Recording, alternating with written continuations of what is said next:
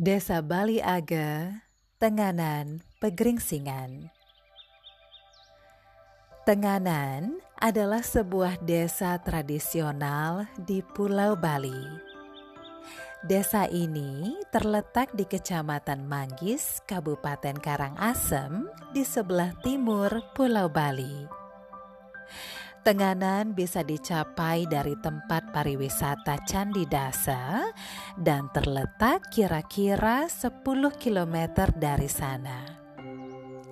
Desa Tenganan merupakan desa Bali Age, yaitu desa yang masih mempertahankan pola hidup yang tata masyarakatnya mengacu pada aturan tradisional adat desa yang diwariskan nenek moyang mereka bentuk dan besar bangunan serta pekarangan, pengaturan letak bangunan, hingga letak pura dibuat dengan mengikuti aturan adat yang secara turun-temurun dipertahankan. Episode kali ini dalam podcast Cerita Rakyat Nusantara saya akan berbagi mengenai latar belakang atau sejarah dari Desa Tenganan, Pegeringsingan. Ada beberapa cerita mitologi yang ada hubungannya dengan nama Desa Tenganan Pegeringsingan yang sampai kini secara samar-samar masih hidup di kalangan masyarakat desa Tenganan Pegeringsingan. Ingin tahu ceritanya seperti apa? Simak terus podcast Cerita Rakyat Nusantara bersama saya, Dayu Juni Newman. Asal-usul Desa Tenganan Pegeringsingan secara singkat dapat dihubungkan dengan cerita hilangnya seekor kuda pada zaman kerajaan Bedahulu. Kerajaan ini dipimpin oleh seorang raja yang sangat sakti, bersifat sombong dan tinggi hati yang bernama Maharaja Maya Denawa.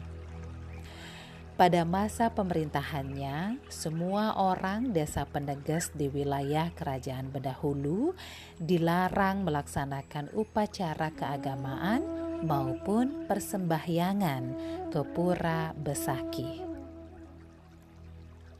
Keadaan inilah yang membuat para dewa di sorga marah dengan kelakuan Maya dan Nawa. Untuk memerangi sang raja yang sangat sakti itulah Batara Indra turun ke dunia atau mercapada. Dalam peperangan inilah Raja Maya Denawa dikalahkan oleh Batara Indra. Kemenangan atas wafatnya Maya Danawa dirayakan oleh warga Peneges.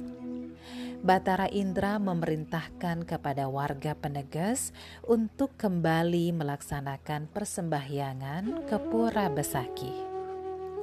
Upacara kemenangan ini diberi nama Aswa Medayatnya yaitu upacara kurban atau caru menggunakan seekor kuda berbulu putih yang bernama Oncesrawa.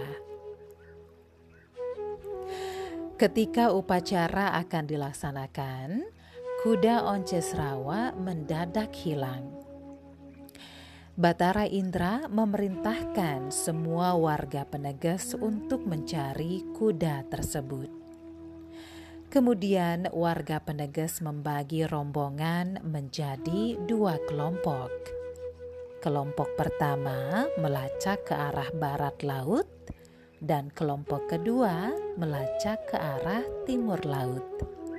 Kelompok yang melacak ke arah barat laut tidak berhasil menemukan kuda onces rawa.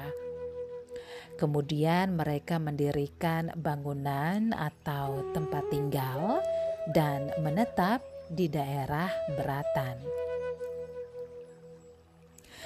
Kelompok kedua yang melacak ke arah timur laut berhasil menemukan kuda tersebut, tetapi dalam keadaan mati.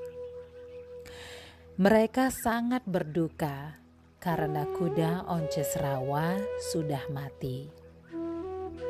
Batara Indra mengetahui keadaan ini dan bersabda, "Hai orang penegas, janganlah bersedih. Walaupun kuda onces rawa kalian temukan dalam keadaan mati, aku akan membalas jasa-jasamu." Untuk itu, aku menganugerahkan daerah ini untuk kalian. Mengenai luas wilayah sampai batas terciumnya bangkai kuda onces rawa. Mendengar sabda itu, warga penegas lalu memotong-motong bangkai kuda tersebut serta membuang potongan-potongan kuda ke segala arah yang berjauhan sehingga dengan demikian bisa lebih luas menguasai daerah tersebut. Keadaan itu dapat kita lihat sampai kini dengan adanya peninggalan-peninggalan megalitik yang oleh masyarakat setempat dianggap tempat suci atau tempat-tempat pemujaan. Tempat-tempat suci yang ada kaitannya dengan matinya kuda onces rawa dapat kita lihat sampai sekarang, seperti kaki dukun. Tempat ini terdapat di bukit bagian utara Desa Tenganan, Pegeringsingan. Merupakan bentuk yang menyerupai falus atau kemaluan kuda dalam keadaan tegak Menurut anggapan masyarakat setempat, apabila ada sepasang suami istri belum memperoleh keturunan dalam perkawinannya, maka mereka memohon ke tempat suci kaki dukun agar bisa mempunyai keturunan.